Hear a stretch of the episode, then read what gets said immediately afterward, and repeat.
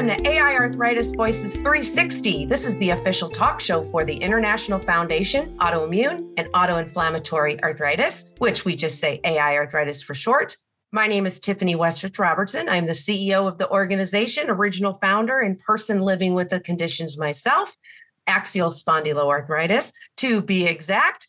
And like always on the show, I am not alone. I have people joining me here at the table, and it is an exciting episode, I tell you. It's a continued episode and a building on something that we put on the table on episode 88, which was about biosimilars. And we talked about something called the Inflation Reduction Act, or the IRA. And since we put that topic on the table, that gave us grounds to spin off. And we say 360 or a 360 it. We're going to do a whole entire episode just on this 360 it on the IRA. And I have some amazing people here with me today that I'm going to turn over and let them introduce themselves.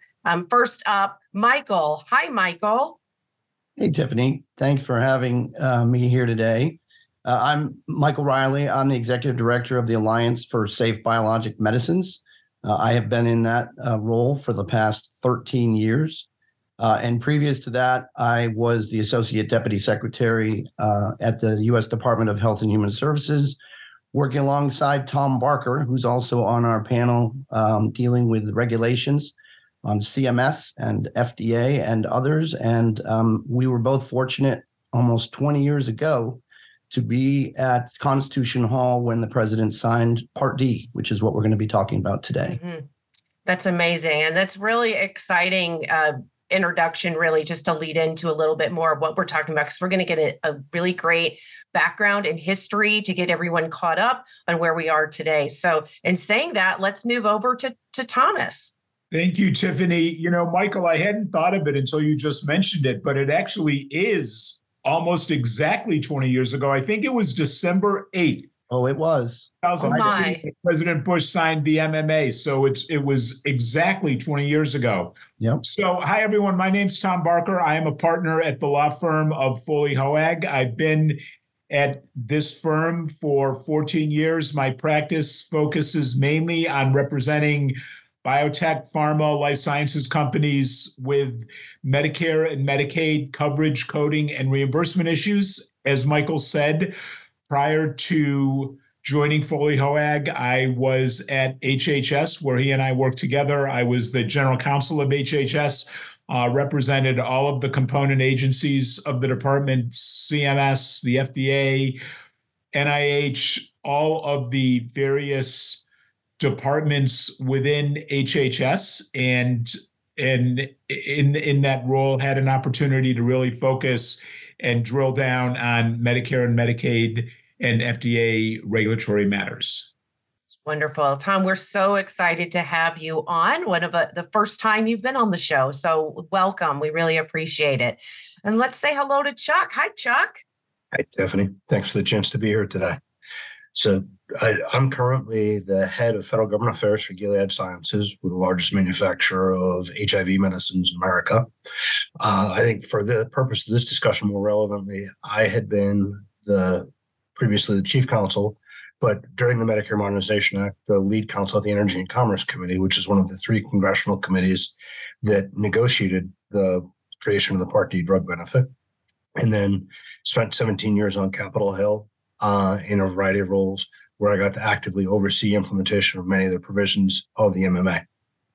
Wonderful. And also first time on the show. So we really appreciate you being here.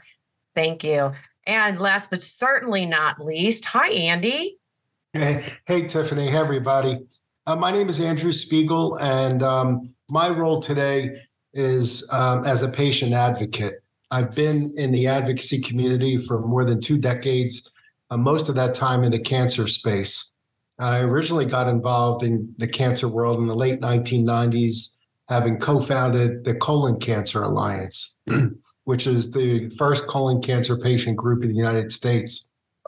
And about 10 years into that organization, we started a new organization called the Global Colon Cancer Association. And that was in partnership with our European counterparts. And now I run the Global Colon Cancer Association full-time as the CEO of the organization. And we are the umbrella organization to more than 80 colon cancer groups around the world.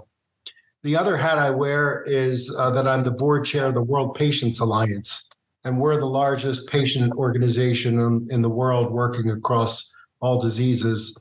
We have about 470 patient organization members from 117 countries. So between those two roles, I've been pretty busy, but I never forget that Michael and I co-founded with a group of others, the Alliance for Safe Biologic Medicines more than a decade ago. So that is a third hat that I've worn many, many times around the world in representing ASBM and working with Michael on safe biologic medicines, and now working to ensure that the patient voice is heard with the IRA. So thanks again for having me. Yeah, thank you so much. So that's how I actually met Michael and Andy originally, was as a member of ASBM.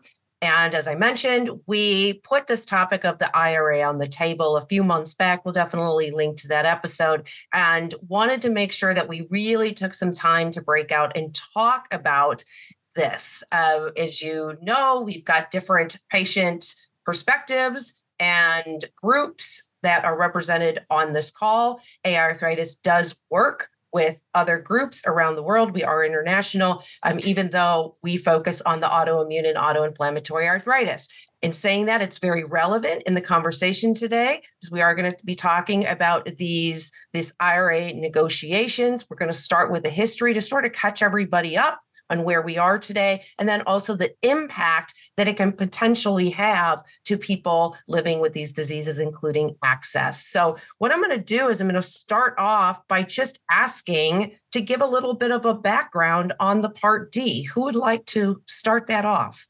I would recommend that Tom start that off, just because he did a phenomenal job in our webinar of kind of providing that history. And I think that will launch us into a big, deeper conversation. Sounds good. Thanks, Michael. So, I just want to say right up front, today, this is really perfect timing for this discussion, because just a couple of days ago on Friday, the FDA approved the first two therapies using gene editing to cure a disease, one using CRISPR, one using virus to deliver the corrected gene into patients with sickle cell disease. And I think it's worth asking, will the companies that are using these tools be willing to make the investment of time, resources, complex science, when they know that politicians want to impose price controls on innovative new therapy? And so I think this is really a good way to start off talking about Medicare Part D, because what Medicare Part D did was to take a new approach to regulating, or maybe a better word is establishing a mechanism to control pricing in a government program. Prior to the enactment of Medicare Part D, the government set prices in the Medicare and Medicaid program. There's no other way to say it. They set prices. They controlled and regulated prices. They said, this is going to be the price for a particular hospital procedure, for a physician procedure, for a hospital outpatient service, for a home health service, for a skilled nursing facility service.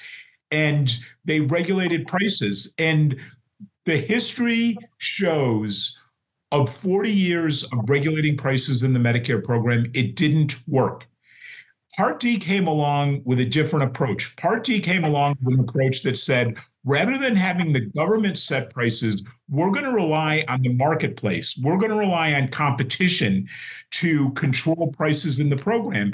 And it's evident to anyone that that system has worked.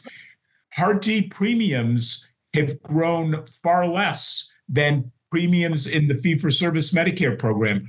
Prices for the Part D program grew far less than projected, as opposed to Part A and Part B of the Medicare program. And it's because the government is not setting prices. And Tiffany, I'll just say one more thing, and then I'll turn it over to my fellow panelists. And that is the Inflation Reduction Act, which came along last year. The sponsors of that so-called Inflation Reduction Act used the word negotiation, as if the federal government is really honestly going to negotiate prices. They're not going to negotiate prices. It's price setting. It's exactly the way the Medicare program has worked for 40 years. Well, I shouldn't say worked. The way the Medicare program has operated for the last 40 years, and it hasn't worked. The cost of the Medicare program has grown exponentially compared to, for example, the inflation rate in the American economy. And that didn't happen in Part D because Part D relied on the private sector, on the marketplace to regulate and control drug prices. So I'll stop there and see if my fellow panelists would like to comment further. Yeah, absolutely. I'll turn it over whoever would like to, but that was an amazing introduction. Thank you so much for that. I would just pick it up from there. I think one of the things that I know with the webinar we did back in July, which I do recommend people take a look at because Thomas went in great detail of demonstrating through data what he just articulated through words. And it really was, again, he and I working on the regulations, understanding the prospective payment system, the way the department works, realizing that there are issues every year about increases in prices, increases in cost for beneficiaries, and so on and so forth. In some respects, the non-interference clause was the key. It was the key ingredient to making the MMA Part D successful.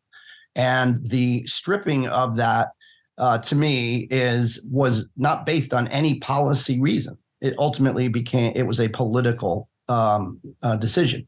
And even if you look at other elements of the IRA, the Part D benefit redesign, what I see is an attempt to basically sprinkle in some other things like capping out of pocket or insulin costs or premium increases even on Part D at 6% over 6 years.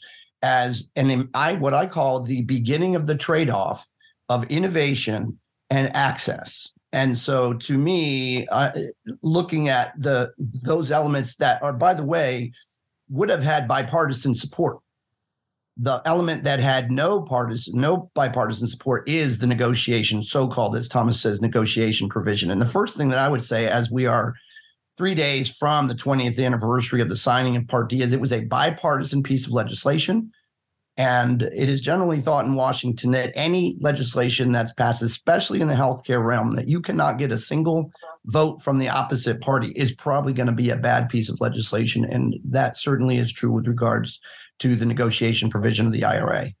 Yeah, absolutely. And also, I did attend the webinar that you're all referring to. We will make sure that we link to that as well. Medicare drug price negotiations, the impact on healthcare development and patient access to medicines. It was very, very good. We will definitely link to that and continue the conversation about that too. If you want to comment afterwards, I'm all ears and we'd like to continue that conversation going as well.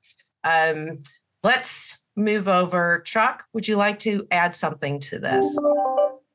The only thing I'd add to what my colleagues had already mentioned was just highlighting the role of patients and the impact that the MMA had on patients. And I would argue a big part of the reason that the Part D drug benefit was so successful was patients were really put at the center. And by that, I mean, patients were given the choices of which plan that they could enroll in. They were given the choice of which plan had the best formulary that met their needs.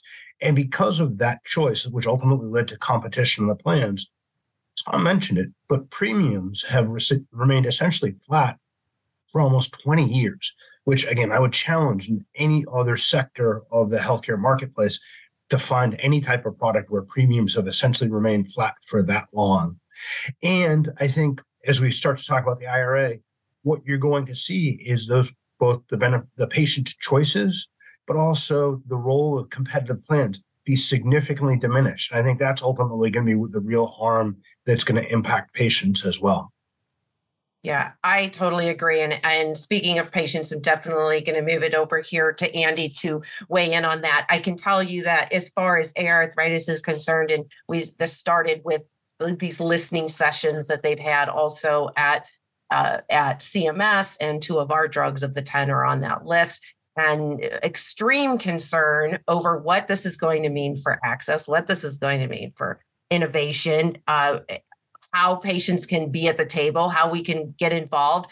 People are very worried about losing access for our conditions in particular. Not all of these drugs work. So once they get to market, 40% of us will respond, 60 will not respond. So if it's working, don't try to change that, right? And that's really where a lot in our community is leading. So I wanted to tie that into our listeners too, so they can say, well, why should I hear this? What is important to me? Why do I need to understand this? And saying that, Andy, I'd like to turn it over to you to weigh in.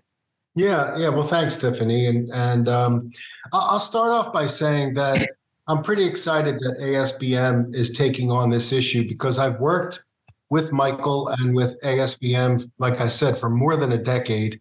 And Michael can tell you, he and I travel the world along with other stakeholders in making sure that policymakers did exactly what you mentioned, that is, put the patients at the forefront of these policy decisions.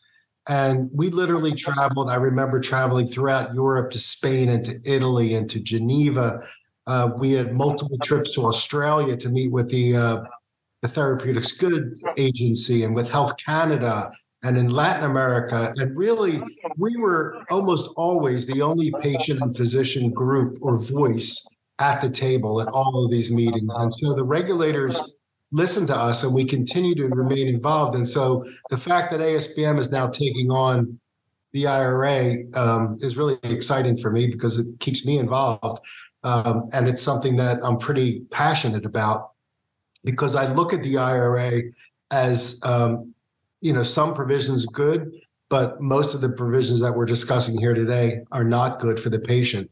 And ASBM has, as everybody has said, this July webinar is something I'm glad you're going to post about, Tiffany, because everything was really a deep dive in that webinar as to why the provisions, the negotiation provisions particularly, are bad for patients. And, I've been in the colon cancer world long enough to remember when there was just one drug for colon cancer, and metastatic colon cancer was a one-year death sentence. You were lucky if you lived 1 year. And now we have patients who are, talking about cures. We're talking about living years and years and years with this disease and making it chronic, because there's now more than 30 drugs that have been approved by the FDA for colon cancer. And that's because of the investment that was made decades ago. And what I worry about, and everybody worries about with these negotiation provisions, is that, as you said, Chuck, this is not a negotiation. And Thomas, it's not a negotiation. It's the government dictating prices. And we know from where that's happening now in the world, people have much later access to medicines. People don't get access at all to medicines that have come out. In the United States, where we don't have price controls, we get somewhere between 90 to 95% access to new medicines within 3 months. Nowhere else in the world that has price controls does it even come close to having that kind of access to patients. I'll say one more thing, and then I'll be quiet and turn it back over, and that is a little bit of a personal story, because as everybody knows, the IRA's small molecule penalty, which is, again, discussed at length at the July 26th webinar. I want to bring it up again because it affects my family personally, and it affects many cancer patients personally. And that is that there's a penalty built into the IRA for the development of small molecules.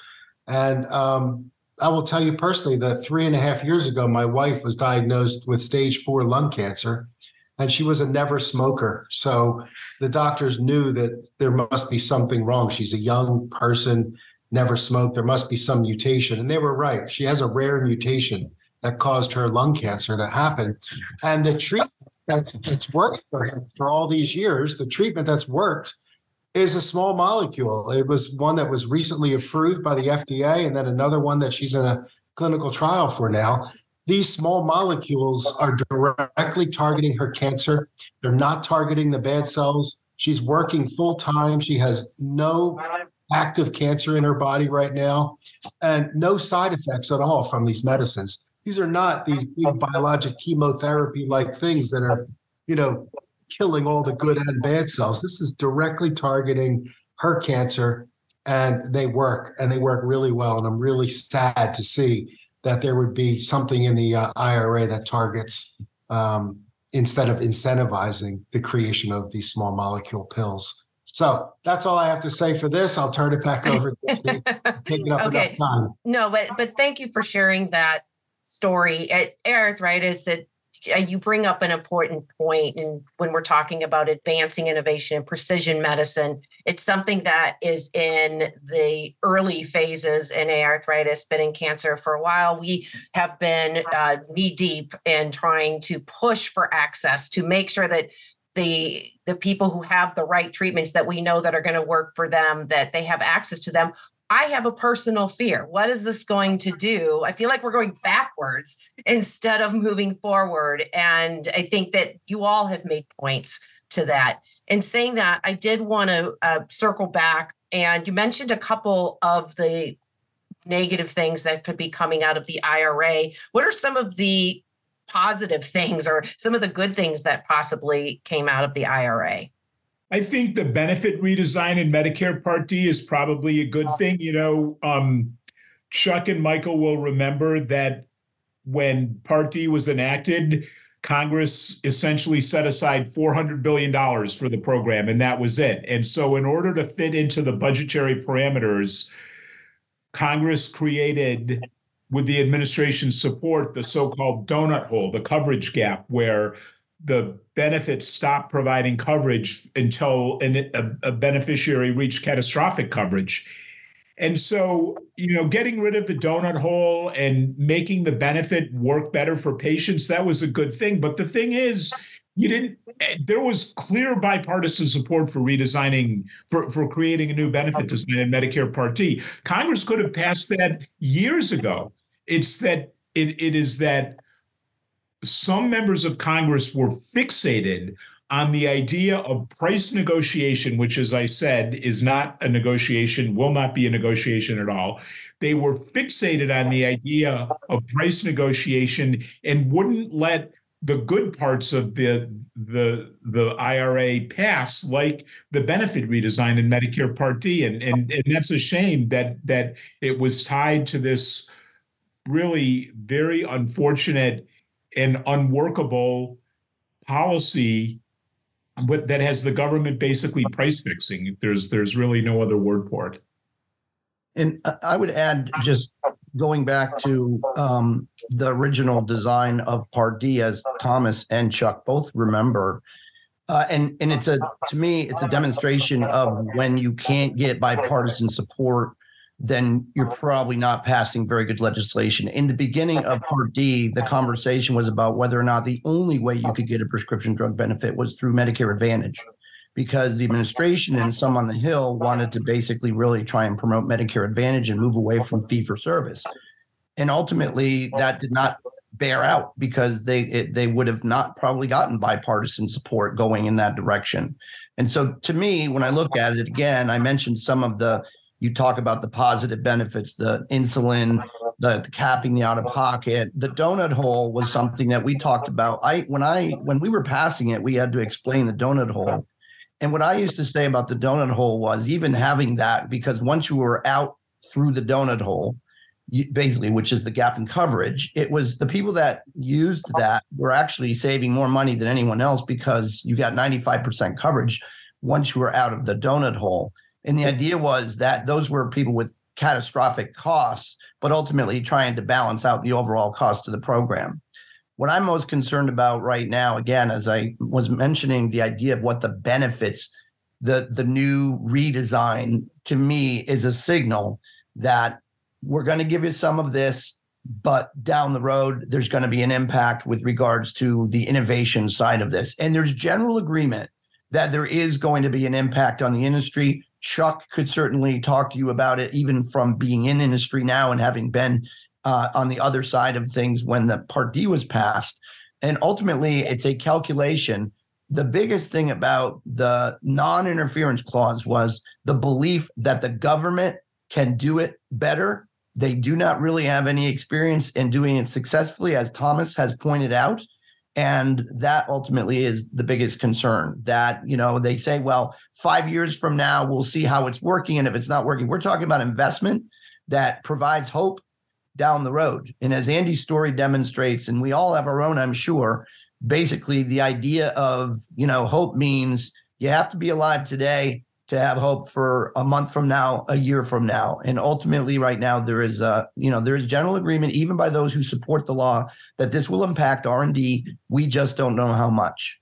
And I'll just add to that, that already less than a year after the, or maybe a little bit over a year after the IRA passed, there are people who are saying that the policy in the IRA of price negotiation should apply to launch prices of drug. I can't imagine anything more devastating to innovation than saying that the policy of price fixing would apply to launch prices of drugs. So I started off by mentioning the gene editing therapies that were approved by the FDA last Friday. Companies will not make that investment. That was those therapies. We are on the cusp of a revolution in medicine right now with these new therapies, and it will be halted in its tracks if Congress were to apply this policy to launch prices, because it would really just stop innovation right in it, as I said, right in its tracks. It would be devastating. And I can't imagine why a company would invest the time and resources in a new therapy when they knew that Congress or a government bureaucrat was going to step in and set the price of their therapies. And just one more thing for me, that where it becomes, as we have both Andrew and Chuck here in the oncology space in general, where it becomes most harmful, especially with the small molecule penalty, is the additional indications that happen down the road. Once you basically have to front load the indications in order to know that after 9 years, you're going to be negotiated. You're not going to have those additional indications that primarily are helpful in the oncology space. And that's extremely frightening, frankly, for providing hope for the patient community. The point that's always resonating with me, at the end of the day, patients don't get to pick the diseases that they suffer from, nor do our scientists get to pick or choose the modality that develops the best treatments that can help treat or cure those diseases. What the IRA does is it affirmatively picks, and I would say discriminates against certain types of drugs over others. And both Michael and Thomas just talked about that, but I'll just pick on the small versus large molecule. For certain types of cancers, Andrew talked about this, small molecule drugs are incredibly effective in treating certain types of cancer. Same for brain disease. Biologics can't cross the blood-brain barrier. Only small molecule drugs are really effective for treating mental health diseases. In the world I work in, for HIV and antivirals, you need to be able to get inside the cell to be able to prevent viral replication. You can only do that with a small molecule drug. But what the IRA has done is it said that for those drugs, we're going to disincent investment going forward relative to other types of drugs. So what happens? Venture capital and investors are going to move money away from investing in those types of drugs into certain other areas. Same with, as Michael mentioned, indications. If you look at the model that is followed, has been followed successfully for the past 40 years for developing new cancer medicines, you start with third or fourth line therapies where there's no other treatment option for those patients. Basically, no alternatives, no options. Get approval there. And then from there, you build out. You go for second line, ultimately try to get to first line. And with each of those incremental changes, you're rewarded with additional periods of exclusivity that you can keep your exclusivity of that drug on the marketplace. Then you go to other disease or other indications within cancer.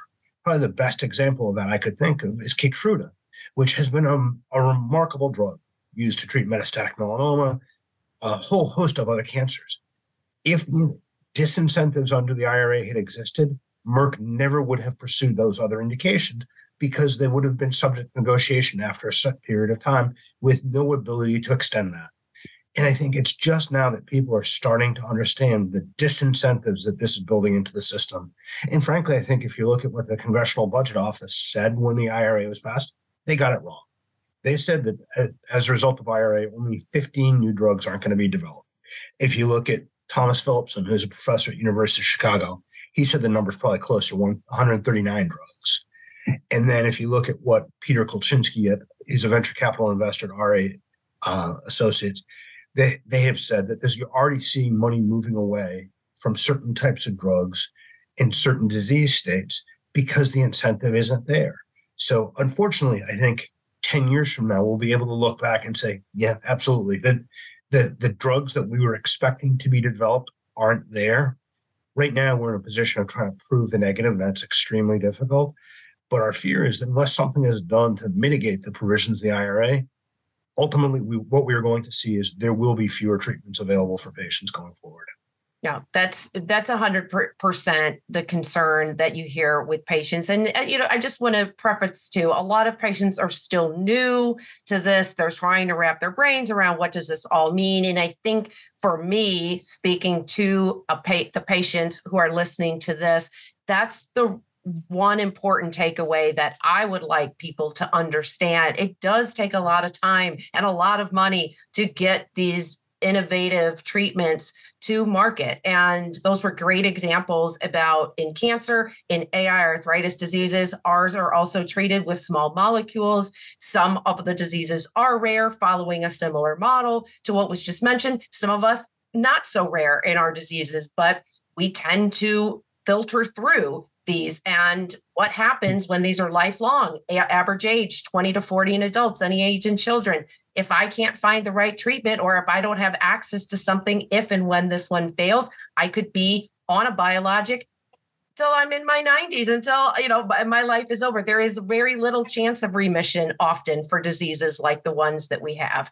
And so we have to think about that too. What happens to whole communities if we don't have other options? That's just, to me, is ridiculous. We're looking at a future of decades and decades of having to stay in trial and error in developing comorbidities, including cancer and others. So takeaway for those listening who are patients, why should you get involved? Why should you understand this? Why should you join efforts with AI arthritis and others on this call to make sure that your voice is heard as we're going through these? That is one of the biggest takeaways right there. So I'll get off my rant and turn it and flip this around. I wanted to jump ahead. We have an outline in front of us, but there was a couple mentions before on the consequences. We're talking about the consequences to drug price setting, policies for patients, and going into sort of the U.S. leading the world in innovation and looking at models that are used from other countries.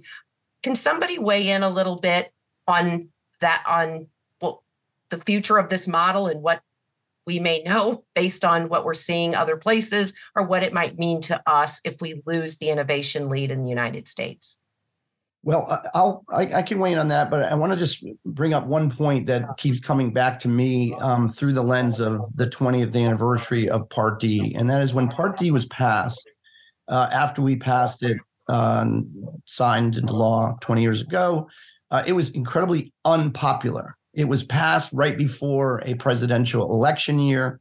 It was politicized, as the IRA has been in the opposite way. And Thomas knows, in the department, we had to go out and basically try and convince the Medicare population, the public at large, but mostly the Medicare population, to sign up for the prescription drug benefit with a lot of negative publicity. And so, essentially it was in the same way you hear about the IRA. The IRA has been, it's been polled as to the concept of negotiation and is it popular to negotiate? The question really for the patient population, when we educated the Part D population back then, and I was fortunate to be able to meet directly with beneficiaries and the president and talk specifically about what it would mean for them. We knew that at the end of the day, what we were saying was true. And so working with Secretary Leavitt after Secretary Thompson, we went out and moved the popularity from 20% in the beginning to 90% just a couple years ago. And that's because people began to see the benefits. The flip side here is that the question for the patient population on the IRA is, okay, well, now the government can negotiate, quote unquote, negotiate. What is the downside to that? What does that mean? And ultimately, you know, for example, the way quality, you talk about, you know, the European system, where they look at things like quality adjusted life years and tell patients that we're going to make the equation, we're going to figure out whether or not this particular drug is available to the general population that's on a government benefit. And by the way, we're going to say that this is for the common good, because if it's not available, we're going to offer you other things. You hear this a lot in Europe. If you look at what CMS is using to determine how they negotiate drugs, comparative effectiveness has the ability to fill in quality. While everyone distances themselves from quality and says, no, we're not going to use quality. We can't use quality. That's specifically written into the law. But we can use comparative effectiveness, which is basically what the HTA uses, where you start to compare whether or not it's effective compared to another drug, whether and how effective it is. And you take it out of the hands of the patient population, as Chuck kind of alluded to determine what works best for them. And you're doing it by limiting what is available to them. And so the European system, we've all talked about what they have for access. They do not have access to new medicines at the same time as we do. And the question is, how well is that known in the general public? It's not, because the European system is barely understood here, not really even understood by those that decided to pass the IRA, and certainly not understood by the overall patient population. Thanks for that, Michael. Just as a little interjection for listeners who follow arthritis and some of our work in our peer-led education, grassroots, and the health technology assessments, value assessments is one of the topics that we have. And I'm just glad that you brought up the issue with Europe and quality. And these are things where you look at different health systems and it means something different. So just as a side note, the Health Technology International Group is having a policy convening meeting in San Diego in January of 2024. So at the timestamp of this, it's about a month away, and I am invited to be one of the 4 expert patients on HTA. And in regards to speaking with people in Europe, I'm also the co-lead of the new ICER Patient Council. So very, very interested in maybe doing a 360 expansion on how HTA also evolves here into the IRA, because there's a lot we could talk about with that as well. But thank you for Michael bringing that up. Others who wanted to weigh in on or build on what Michael just said. Well, I think Andrew made the point earlier, which is that at the end of the day, as the IRA is implemented over the years, it's going to result in fewer innovative therapies being available to Medicare beneficiaries, to all people in America. It's going to hinder the ability of manufacturers to want to bring new medicines to market, and it is going to reduce the availability of innovative therapies. And in addition, it's not going to work. It's not going to lower drug prices. It's not going to lower beneficiary premiums, because the entire history of rate setting in the Medicare program has shown that it is a failure. It is a 4-decade failure, going back to the early 1980s when Congress created the payment system for inpatient hospital services that still is in existence. It has not in any way, shape, or form controlled inpatient hospital spending. The government just setting a rate for a service, setting a permissible rate of growth in the program has not resulted in lower costs in the Medicare program. Michael remembers this from the days that we were at HHS.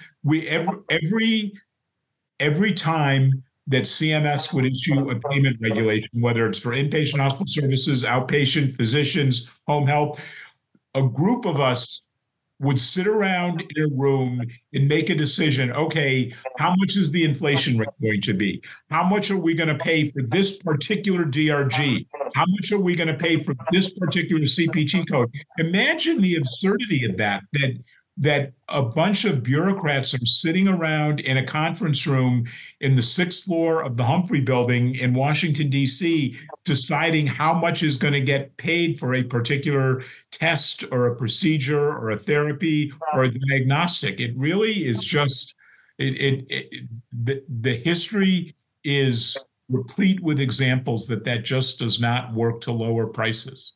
And the same thing is going to happen here. They can dress it up however they want. They can call it negotiation. They can use a much overused word, setting a fair price.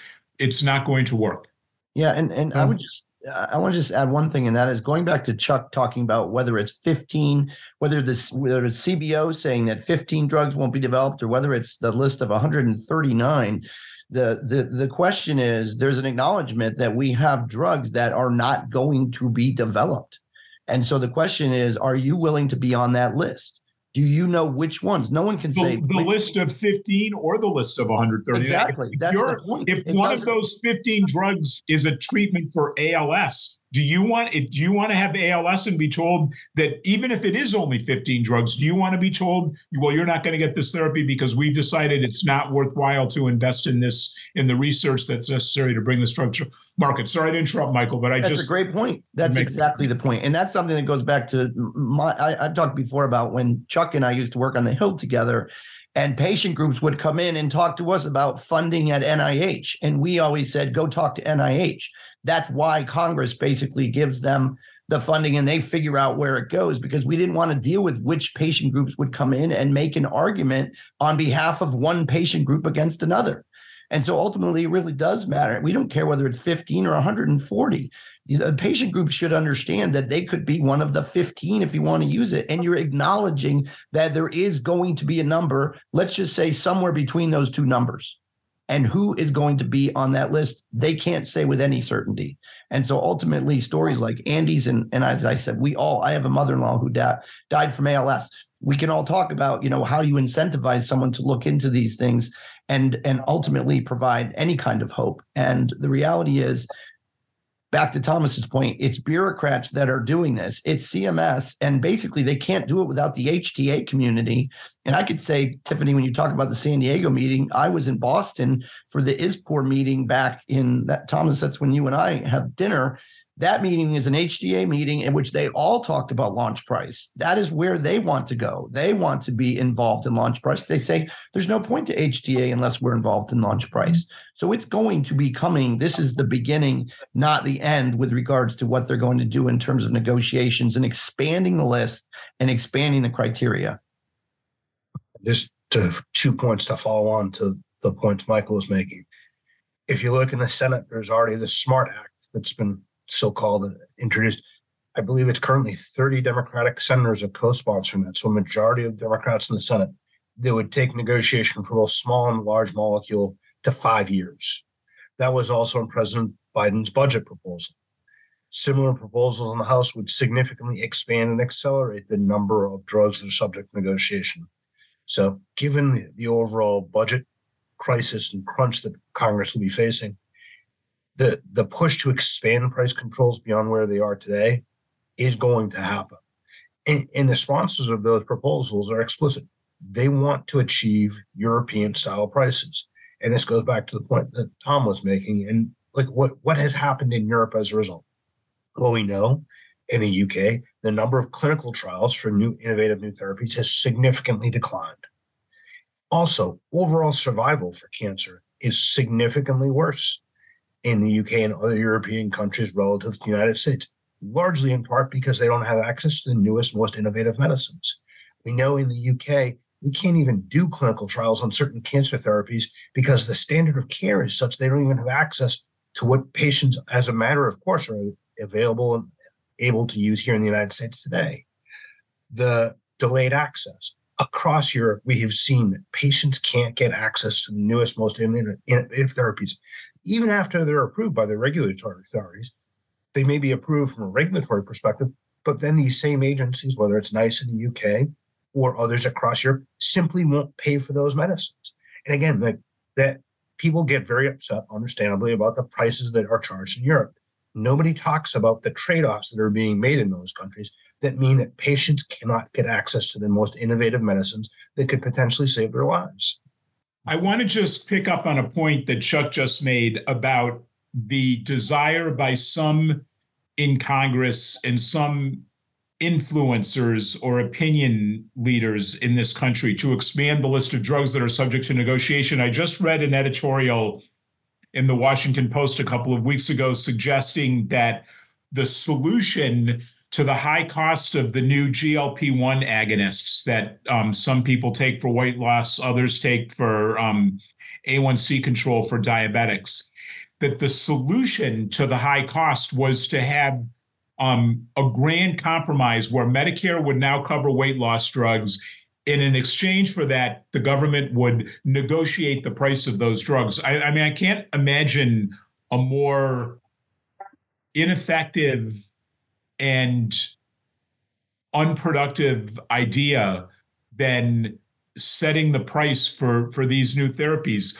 Why? Chuck's company knows this better than anything else. Chuck's company discovered a cure for hepatitis C, and it had a high list price. And everyone, there were cries of outrage about the price for Sovaldi. And what happened after a couple of years? Competition happened. It lowered the price. And that's exactly what's going to happen with GLP-1 agonists and any other drug that has a high list price. Eventually, competition is going to come in and it's going to lower the price because the marketplace works and government price setting doesn't work. And there's really no better example of the hepatitis C therapies as there started to be competition in that market, the price started to come down.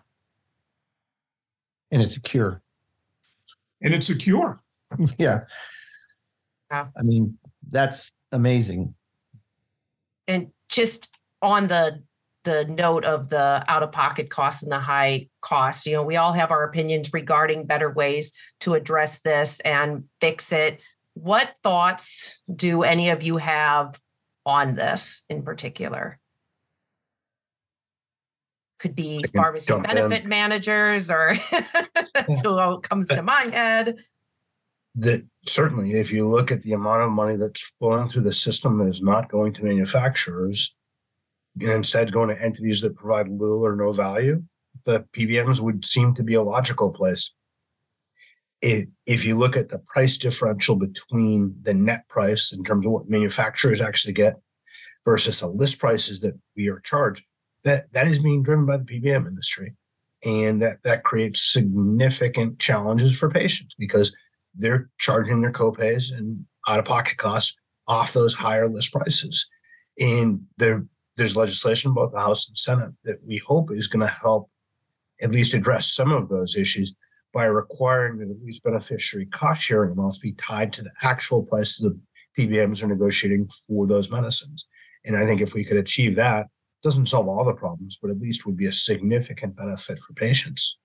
Absolutely. And we also will link to this episode for those out there who are interested in getting involved in writing letters or about making sure that you have access. There are several of these bipartisan efforts underway to try to address the transparency needs in pharmacy benefit managers, who are these middle people negotiating these prices. I did want to just a side note as part of participating. I participated in the CMS listening sessions. Also, another whole could be a 360th offspin of the Prescription Drug Affordability Boards that are happening in all the states, also with the price setting. And the commonality that came up was patients were unanimously saying, the affordability isn't an issue for me. The problem is I skip doses, or this happens because of the pharmacy benefit managers and utilization management. So in addition to, we're talking about the high costs, we really have to also at some point break out and talk about what the reality of PBMs are having when we're talking about access and the true cost of these drugs. So I'm glad that you wanted to talk a little bit about that. Did anyone else want to weigh in on out-of-pocket costs or thoughts? Well, I mean, all I would say is that we've all discussed the fact that, you know, there are some provisions within the IRA that what I say is could have gotten bipartisan support. They could have passed it. This was the big target of the IRA was the political win against basically the negotiation provision And I think we, in the period of time that we've already talked about today, have made it very clear that there are going to be major downstream negative effects from that provision. No one can quantify them either way. And the question you ultimately have to ask yourself is, are you willing to be the patient group that's affected by the medicine that's no longer available to you?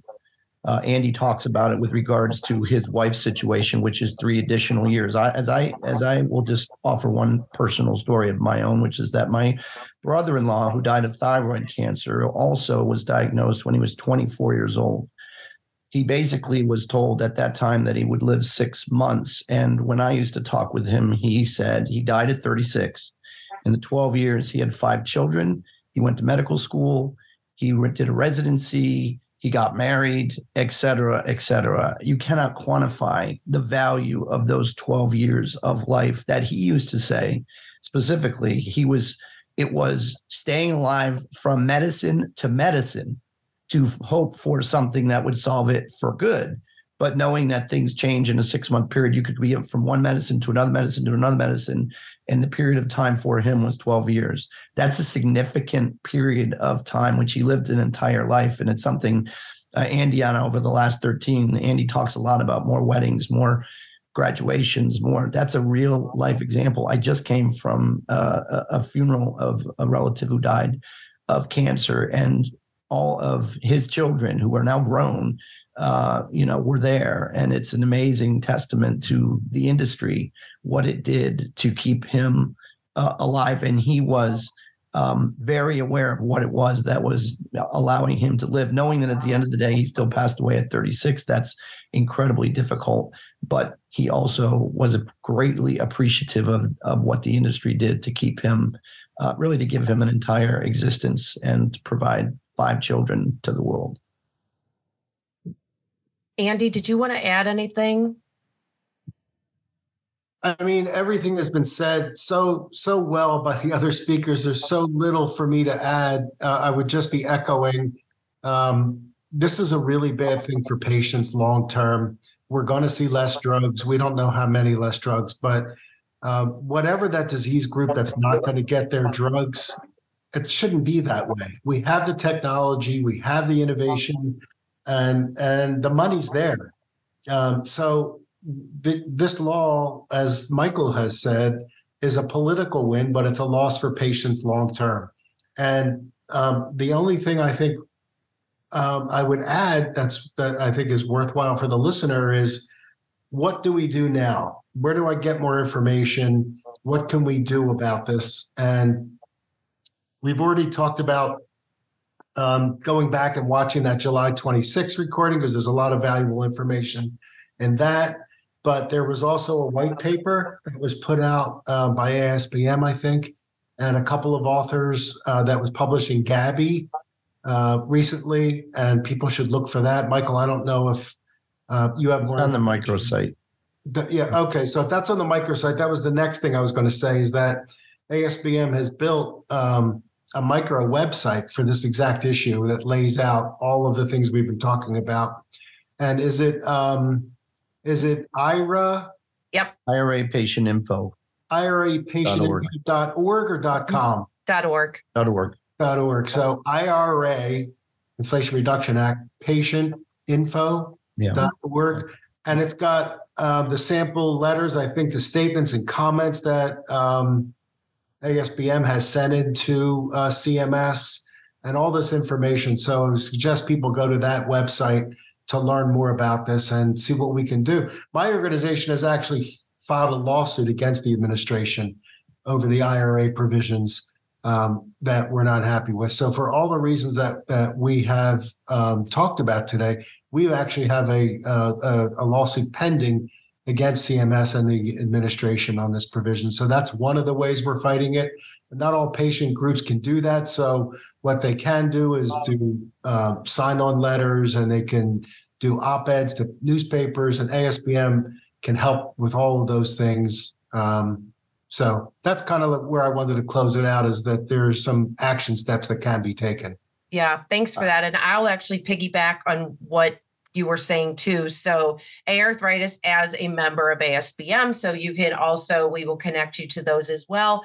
In addition, arthritis is going to be leading a national coalition for price setting. It will include the IRA for CMS. It will also include the Prescription Drug Affordability Board. So that is underway in development and already had a first informal coalition meeting. We got to get a name. So, but that is...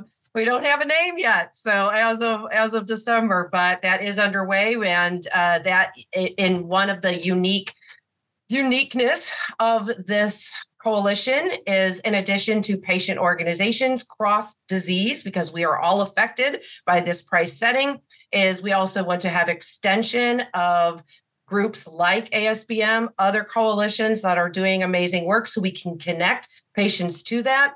And in addition, we're going to have a second level, the patient coalition. So we'll be recruiting patients to be part of learning, and so that we start to recruit people, have an education component where we're led by people teaching patients about these. And then hopefully as the opportunities to have voices, we will have education already up and running and a whole pool of patients who will be comfortable to be able to, whether that's speaking, submitting comments, joining us as we submit comments. So there's going to be a whole lot of ways that patients can get involved. So we're really excited about that as well.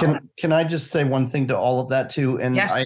I first of all, I want to especially thank Thomas and Chuck, who are in our webinar as well. My perspective on this is for people to remember that there is an education component that needs to happen nationally. I mean, we literally, Thomas and I, at the national level had to educate the entire Medicare population, and that's a difficult task. And we had the opportunity of having the White House and every other entity behind us. It is a big task. Number two, the thing to remember is that there's multi-levels to this whole overall battle on this issue. The lawsuits are one level to deal with this issue. There's also obviously the educational level for not only the patient population, but obviously also policymakers at the state and the federal level. And then finally, much of this is going to be dealt with obviously internally at CMS and HHS. So there is an internal component that is absolutely will be reflecting an administration that could change in the next election. So there's many ways for this continuing battle to go on, and to always keep in mind ultimately that the implementation phase within the department is one.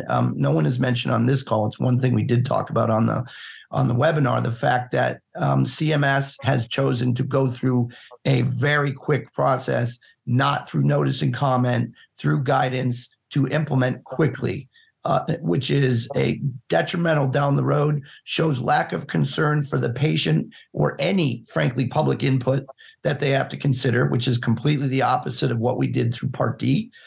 Thomas talked about the amount of time we spent on rules, putting out rules for comment in Part D.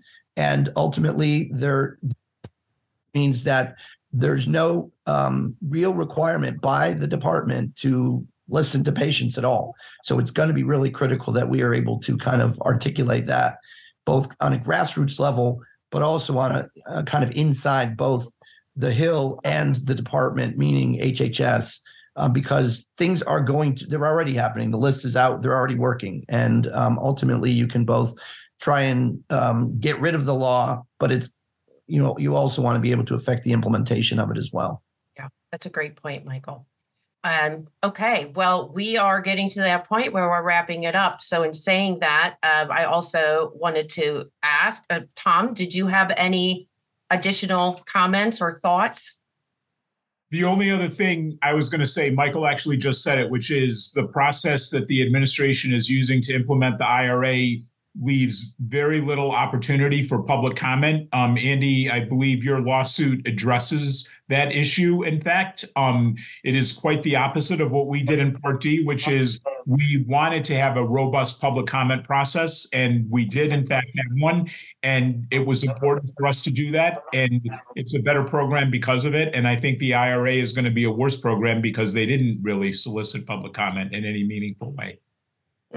And that will be another extension to this that we'll make sure we follow up on. I know that there's a lot of organizations out there that are commenting on the process and thoughts and feedback back to CMS on the process of involving or lack thereof of patient voices, and even just the difficulty that was around that. So that is a whole other, again, conversation that I would love to continue and talk about more. But thank you for those comments, Tom. And Chuck, is there anything else that you would like to add?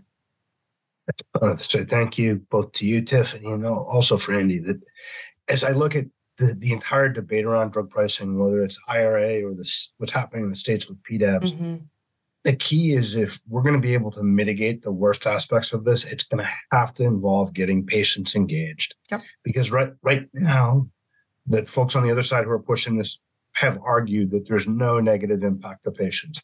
I think based on the past hour's discussion, I think it's very clear that that's not the case. But until and unless we can get the patient community engaged in their voice, telling their stories and their concerns with this, we're just going to see more of the same. We're going to see these price controls expanded. So thank you for the opportunity to do this. And thank you for all the work that both of you are doing. Yeah, thank you so much. Yes, let me echo my thanks as well. I should have said that, sorry, but I appreciate it very much also.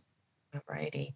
Well, and thank all of you so much for coming to the table and having this conversation. There's so many amazing points that we were discussed. And of course, like always on the show, that just opens the door to continued conversation. So who knows? Maybe we'll be back in a few months continuing the conversation and as we move forward and navigate these sort of unknown of where we're going to go here in the future. In saying that, you can find this episode on our website at aiarthritis.org/talkshow. And then also, if you're interested in learning more about signing up with any of our advocacy programs, including this new coalition we're talking about, or any of the peer-led education programs, you can find that at aiarthritis.org/advocacy.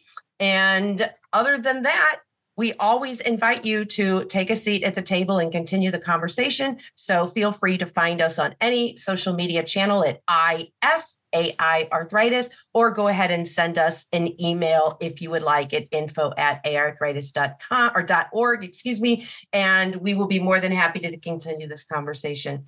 In saying that, again, thank you to the guests today. This has been an amazing conversation. Looking forward to continuing it, because I think together and only together are we going to be able to move the needle on this very important issue. So thank you all so much. Thanks, everyone. Thanks, Stephanie. Thanks.